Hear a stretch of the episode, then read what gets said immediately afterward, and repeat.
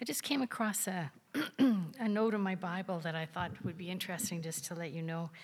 Um, I didn't know this. I know that uh, Paul struggled with Corinth, uh, Corinth because, uh, uh, because of their immorality, but it said, um, so widely known did the immorality of Corinth become that the Greek verb to Corinthianize, Corinthianize came to mean to practice sexual immorality. So I can see the struggle that Paul had uh, with the church in Corinth and his concern for Corinth. Anyways, we're reading from 1 Corinthians 9 24, 27. Do you not know that in a race all the runners run, but only one gets the prize? Everyone who competes in the games goes into strict training.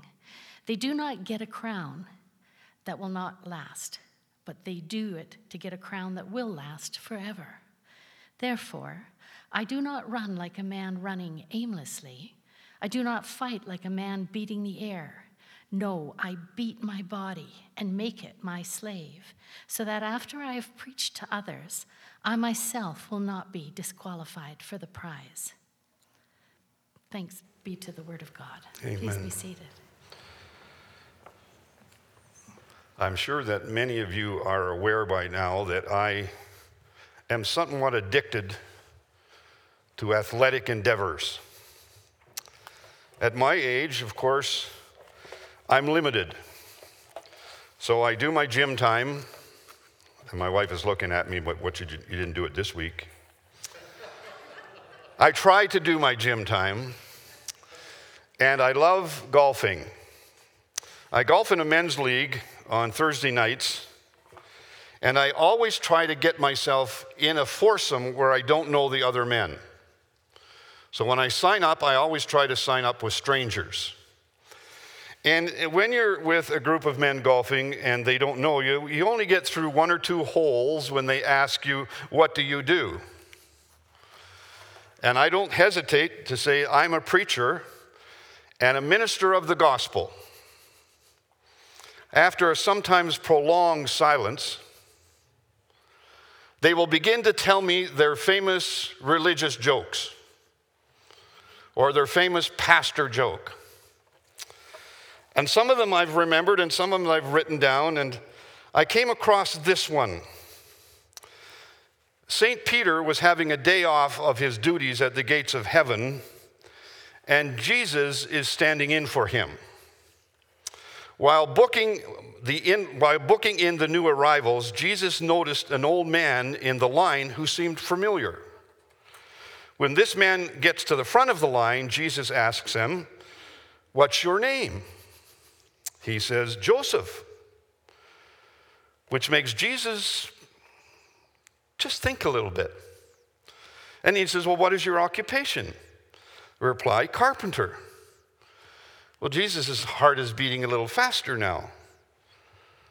And he says, Did you have a little boy? Yes, came the reply. Did he have holes in his wrists and ankles? asked Jesus. Yes, comes the reply. Jesus looks at the older man in front of him, and with a smile on his face, remembering that his earthly father was a carpenter, he says, Daddy?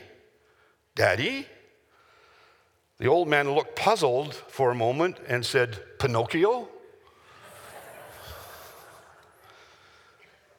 Yes, when you're golfing with men, they often, as a preacher, find things to tell you about their peculiarity about faith and religion.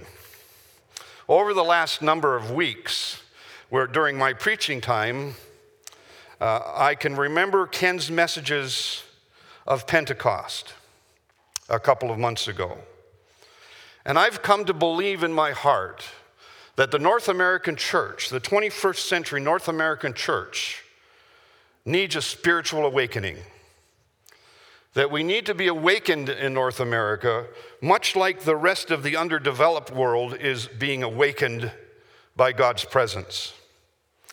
Ken inspired me in his vision about Pentecost, along with where God has led our elders to paint a word picture of what they believe God has said to them and led them in their thinking.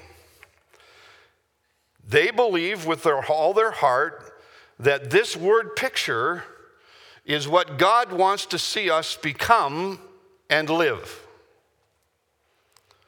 Three words, four, I guess five words in that picture have been on my heart ever since Ken's message. Those words are the presence of the Holy Spirit.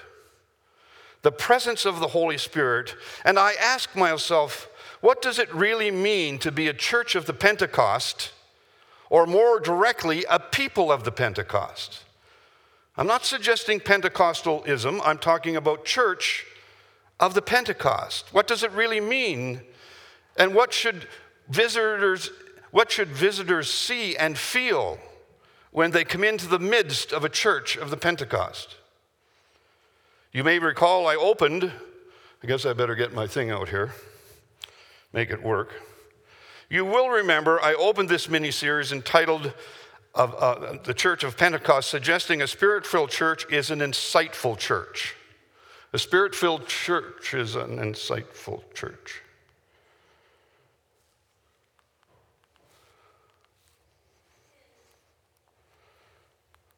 Uh, I think it'll go now. No, it won't go. And James doesn't have my notes.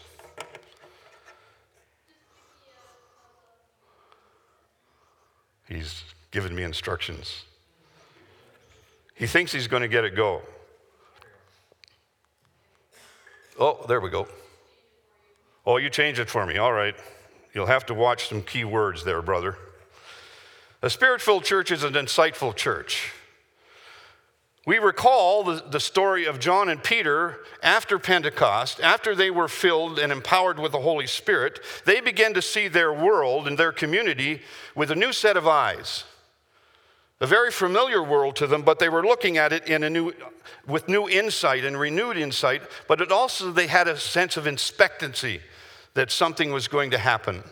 They were an expectant people. Their lives uh, began to participate with God in his healing hand, which ignited joy in them and joy all around them. And they became amazed at what God was doing in their midst and how he was using them. And both these disciples, along with the rest of the disciples and those of Pentecost, became, became a, a, a shining light into the communities. And then, secondly, a church of the Pentecost did you do that or did I do that? He's good. The church of the Pentecost is a determined church. One can visualize the concept of determination by the radical transformation of the Apostle Paul following his road to Damascus experience.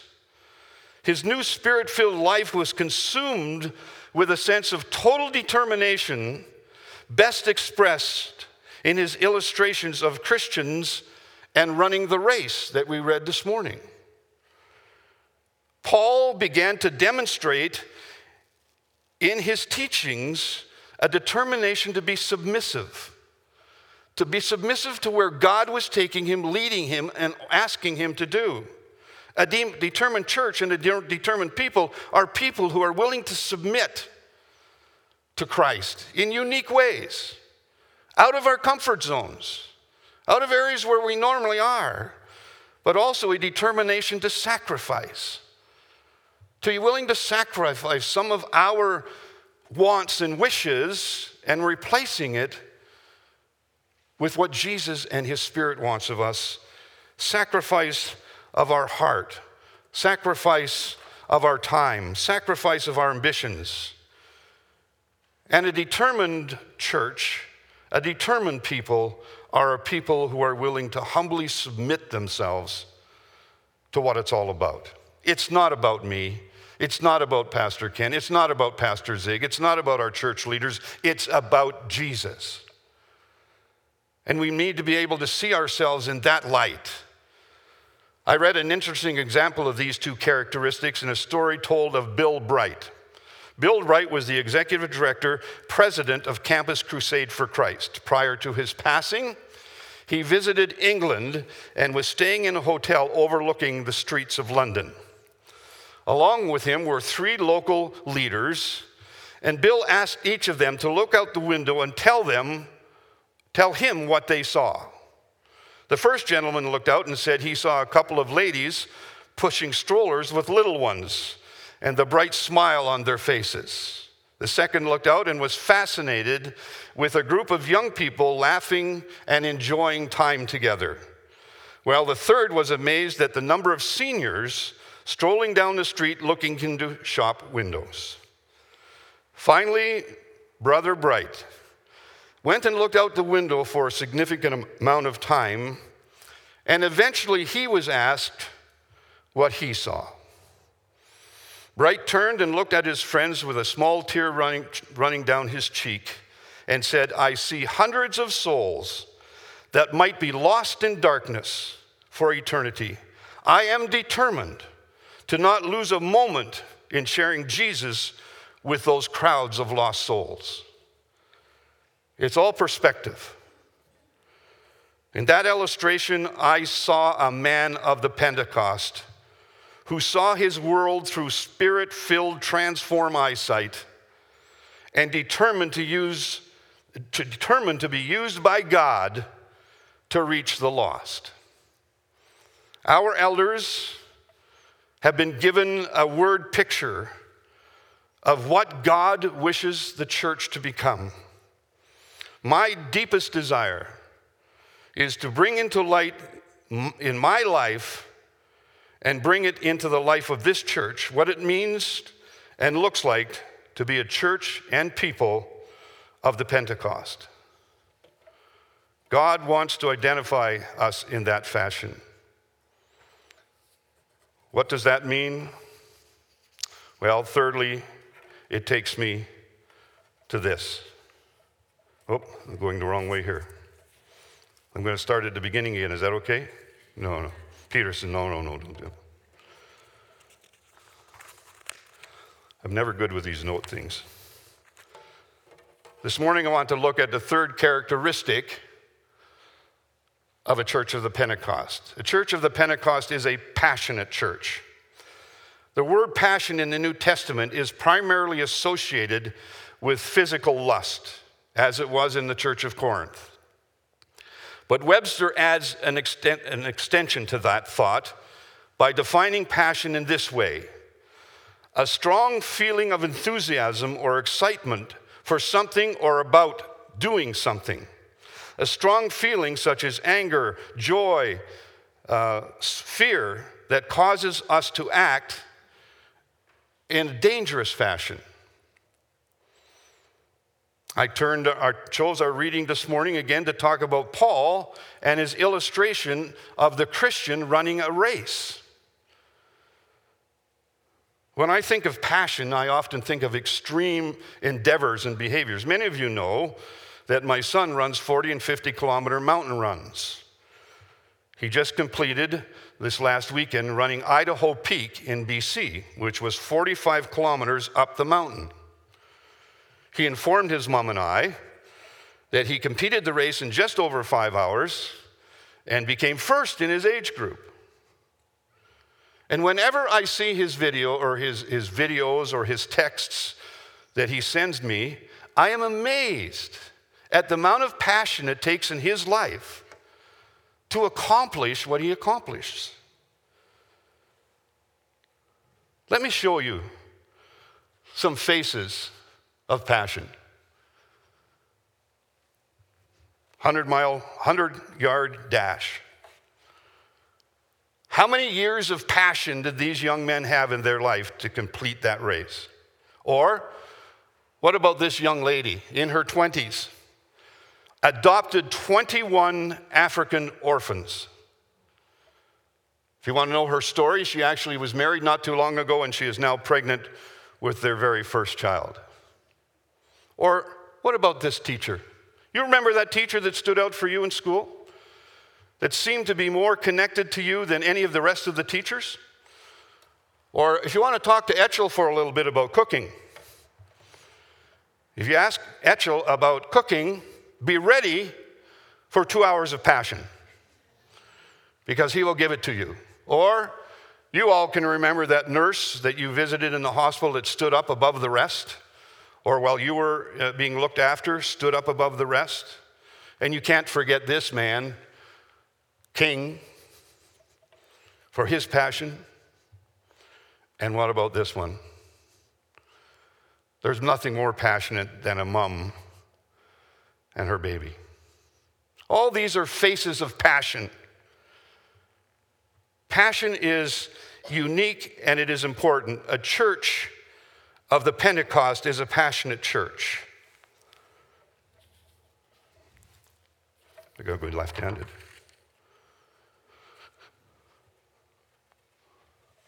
Three things I want us to think about this morning about passion. Like, life has value only when it has something of value as its object. Life has value when you only have something valuable. We do have value. I know most of you are not aware, but or may be aware that our leaders had a retreat a few weeks ago. Together we spent Saturday discussing what we believed God's design and intent for our church was. I wish each one could have been there to experience the ember of passion that was evident as each one spoke of God's involvement in their life and how they wanted to see God's involvement in our church. I've come to realize this serving God is always about serving others. Ourselves to rest. One leader put it this way Too often we allow ourselves to rest in the comfort of the grace of God that provides us with salvation, and yet never allow it to touch others around us. Or, most often, because of the kind of worship we, we do answers the emotional need of some people, it becomes very easy to fall into the addictive trap of our Sunday morning experience and walk out of here emotionally stirred but never changed. When I look at the life of Paul, I see a person of passion, which should cause us to investigate the spiritual passion in our lives. Three things about passion that I've thought about all week. The first is passion involves imagination. Passion involves imagination. I suspect we all have imaginary minds. Certain we must, as we have been created in God's own image, and God's imagination is best demonstrated in His creation of the world that we really exist in. Imagine, imagination is a spark that eventually will turn into a raging fire when imagination and passion are connected. Like most of you, I have imagination. I remember some things, like when I was 10 years old, and I lived on an isolated Air Force base. And because we were so isolated, the Air Force base or the leadership used to bring in people from outside the Air Force base, sometimes from several, several tens of miles, to come in and, and create things for the children and the teenagers. And when I was about 10 years old, they had brought in someone to teach the children and the teenagers to play baseball. And so he came up to me, this coach, and he said, uh, Would you like to consider playing baseball with the, with the boys? And I said, Sure, I can do that. And so he had a couple of practices with me and uh, the other uh, kids. We were 10, 11 years old at that time. And he said, Gary, uh, I'd like to make you a back catcher. He says, You seem to have somewhat of a strong arm. And, and so, would you consider being our back catcher? I said, Sure, but you're going to have to teach me. And he did. And so, for a number of years, I was the back catcher on our Air Force Base team. And it was, it was fun, but then I turned 13. And I recognized something when I got to 13 that girls were rather important. And so I had my first girlfriend. Name was Joni. And I recall when I was 13, 13, almost 14, playing in a semifinal game against the Navy base. And we were in the semifinals, and we put our best pitcher on the mound. And he was a fastball pitcher. That's all he could f- throw. He didn't know anything else. Even though I'd give him a sign for a curve, he'd throw a fastball. I'd give him a sign for a changeup, he'd throw a fastball. Well, I want to tell you, catching a fastball pitcher gets boring because it's always the same bang, bang. And I was getting boring and I th- started to lose my focus and I thought, I wonder if Joni's watching her man. So I started looking around in the crowd. And I caught a pitch of his coming out of his hand, and it was going to be quite a ways to my right. And I didn't know, I knew I didn't have time now to throw my body out there to block it, so I threw my hand out and caught the ball barehanded. Even at 13, a fastball pitcher's pitch is somewhere around 70 miles per hour. That, when I caught that ball, my fingernails lifted straight up. You know what a 13 year old boy does when that happens? He grabs his hand, does a little dance, puts it in his mouth, and cries, Mommy. And that's exactly what I was doing. And so the coach came running over and he looked at my hand and he said, Not so bad. Not so bad. I want my mummy. He said, Gary, I said, Well, I, I haven't got anybody else to put in the game. We've used all our spare players. And there's a couple of innings left. Do you think uh, you could hang in there with me? I'll put some, some ointment on your fingers and I'll put some tape on it. And could you hang in there and just finish these next two innings with me? Okay. And every time I threw the ball after that back to the pitcher or somewhere else, when it rolled off the tip of my fingers, I could feel that pain going up my arm. You see, when I started baseball 10 years old, I imagined myself being the back catcher for the Los Angeles Dodgers. And I kept that imagination going till I was 13. And I had not discovered at that age that passion must be evident, evident if we are going to compete and finish our imaginary God dream. I stopped believing or imagining I was going to be a back catcher for the Los Angeles Rams Dodgers. It was too painful. Flip forward 30 years. 1978. I became a follower of Christ Jesus. My wife will tell you this, and many who got to know me in those early days, I began to imagine myself as the next Billy Graham. I thought and I dreamt about telling people of the grace and love of God, what He has for us through his resurrection. I have never stopped imagining myself winning people to the cross. What was the difference between my baseball imagination and my evangelical imagination?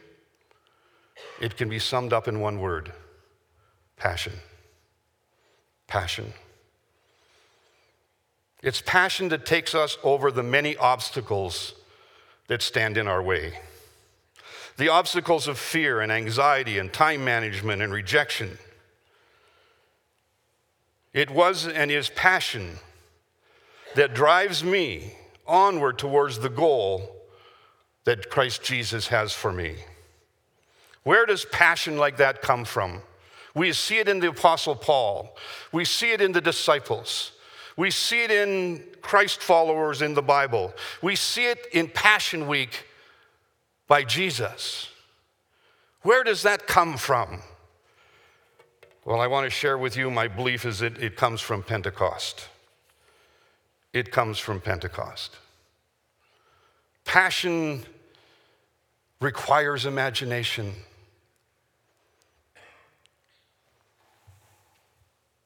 That's really imagination there. This is imagination.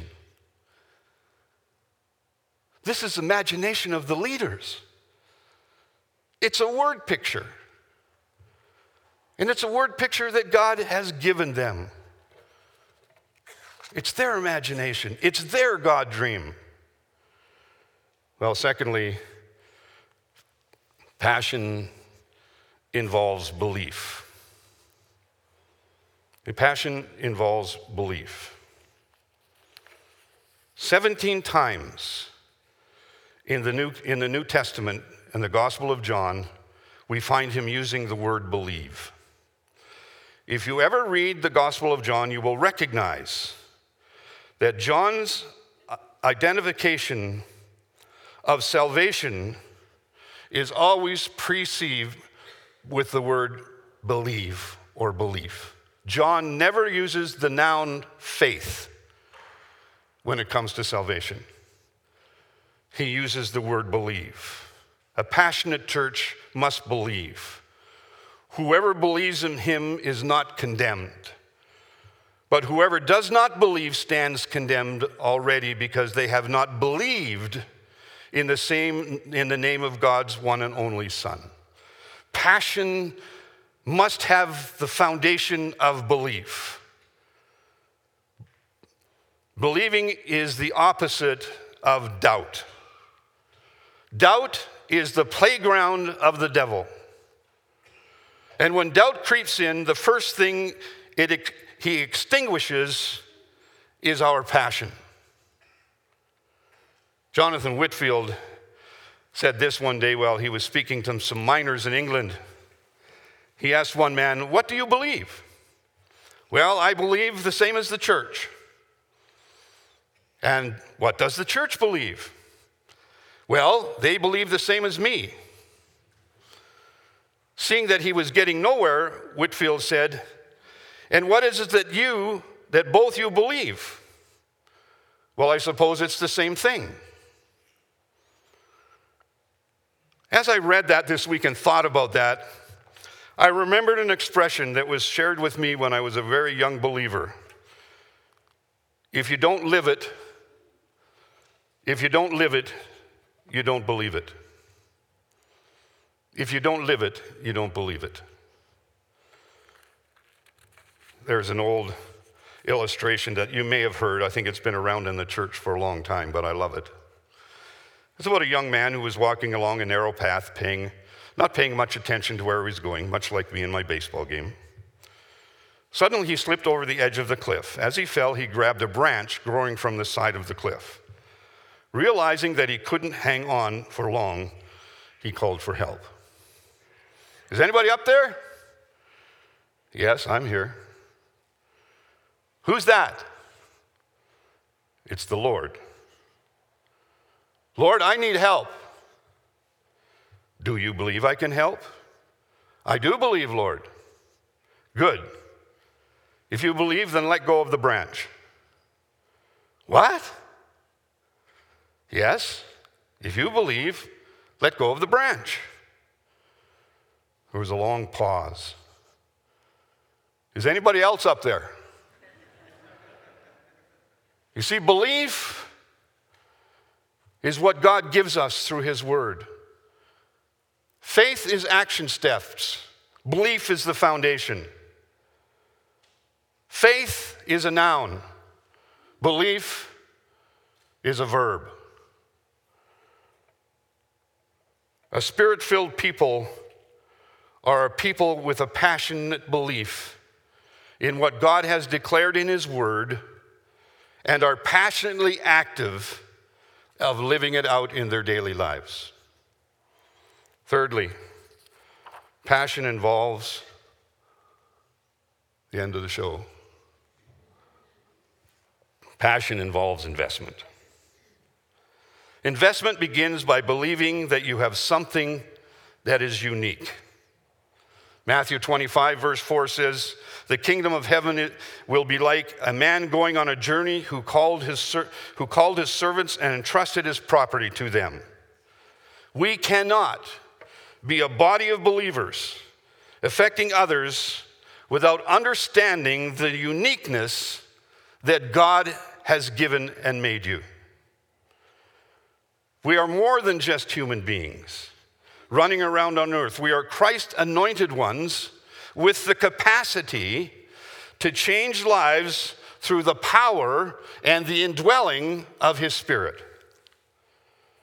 Everything we have really belongs to God. He owns us. But meanwhile, as I say, the devil's playground is to convince us we have nothing of value to offer.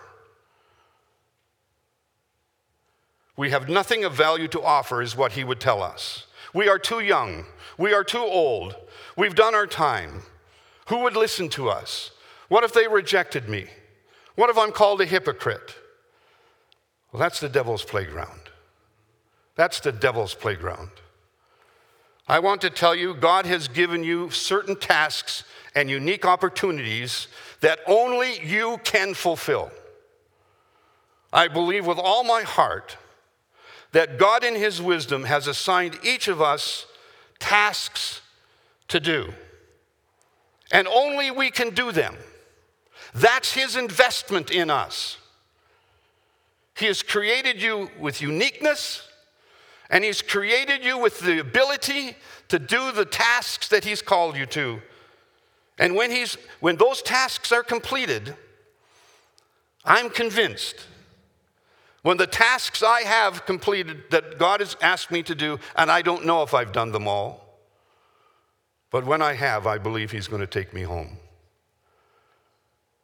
Because I'm His bride. And the Bible says Jesus longs to be with His bride.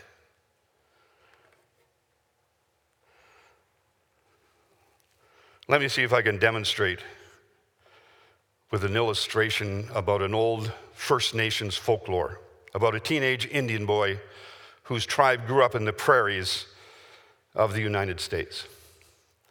He was turning from 12 to 13, and he was making that transition from being a teenager to being an adult. And part of that ceremony is that he would go on his very first hunting trip up in the mountains. That was indication that he was now a man in the tribe. And when he went on the mountains, which he had never seen before, his explorative heart wanted to see everything. He'd never seen mountains, he'd never seen things in mountains.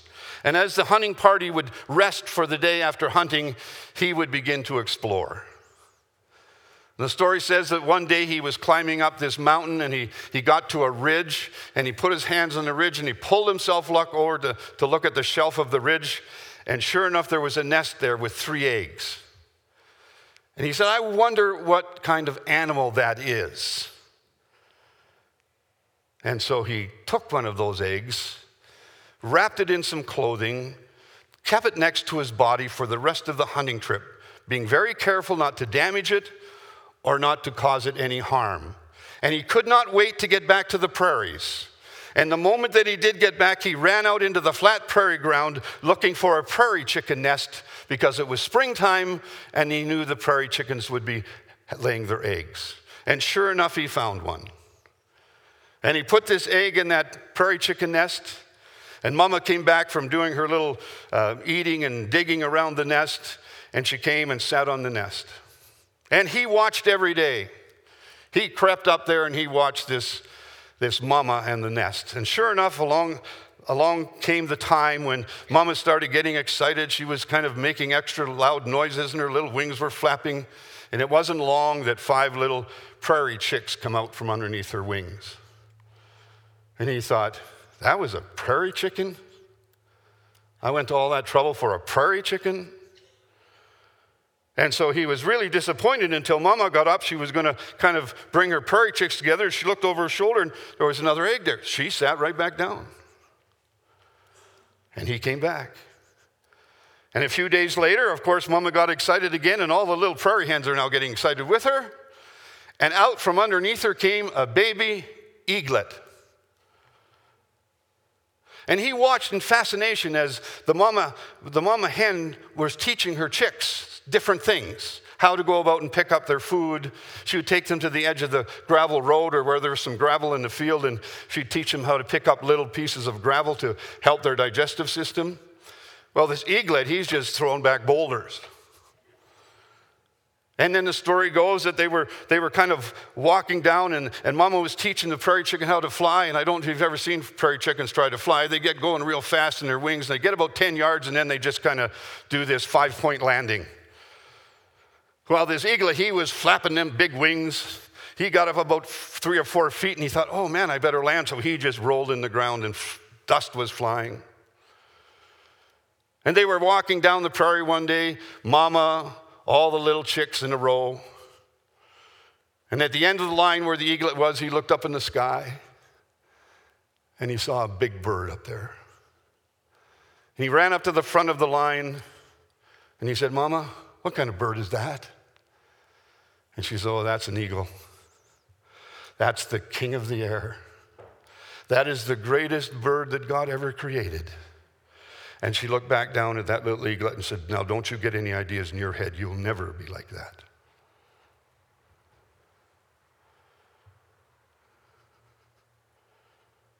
Has the devil got you there? You'll never make it. You'll never do it. That's the devil's playground. That's the devil's playground. You are special. You are anointed. You are God's child. You are saved by the Lord Jesus Christ. You are redeemed to be something special. Each one of you.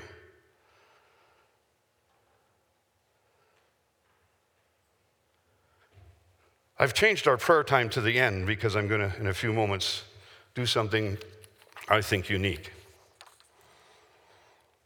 You see, a Pentecost church is a church that passionately wants to serve others. Serving God is much more than an emotional experience. Serving God is much more than great worship and good music. Serving God is more than reading our Bibles and praying every day. Serving God is more than keeping ourselves unspotted from the culture around us. Serving God is always serving others. I believe with all my heart that God is calling this church and the churches of the 21st century in North America to a new level of walking with Him. We have got caught in a kind of an apathetic value or valley. And God wants that to change. God wants each of us to get up to the next level, whatever that is, wherever you are. He wants you to jump another level up. You may be resting, you may have taken a break for a little while. Maybe you've put your time in and you just don't feel like you have it anymore. I don't know. I tell you again, that's the devil's playground. God is looking today, looking in this church, looking in this church family for people of the Pentecost who will serve Him by serving others and touching the community with a passion.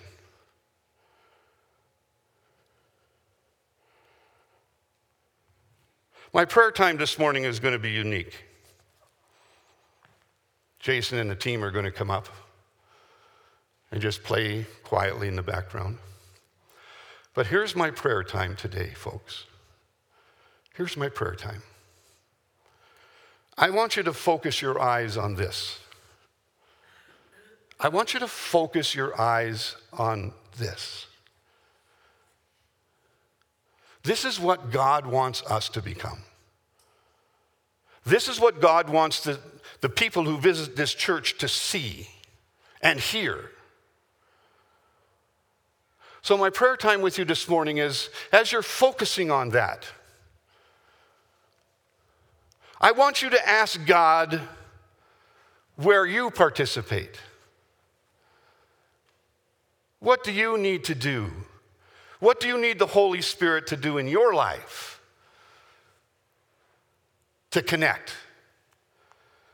And we're going to do it in unique ways. We're going to pray, and you can pray silently. But just maybe you want to stand up and say, God, I need you because I want to be like that.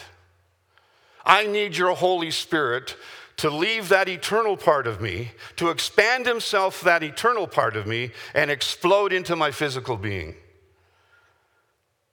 See, that's what it means to be filled with the Holy Spirit. And it's not a one time event. The Bible says, keep on being filled. Keep on being, keep on letting the Holy Spirit take more and more control of who you are. So as we pray, ask yourself, where am I when it comes to this?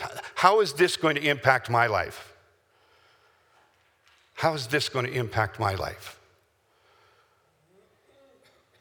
Because it's only as each of your lives are impacted and mine that we become that. Because that's just a word picture. So let's pray together. If you feel you want to say something to God, then I, I encourage you, speak out. Praise, prayer, encouragement, whatever. Let's pray.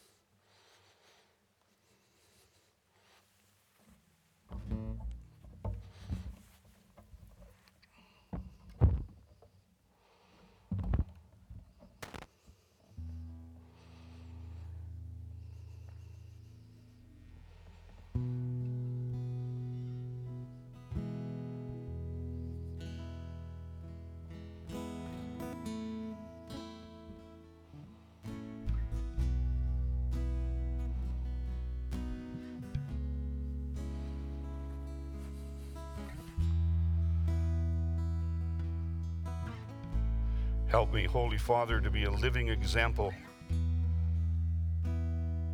to be a passionate leader, to be filled constantly with your Spirit. Create in me a humble heart, dear Jesus, that it's not about me, but may it be about you.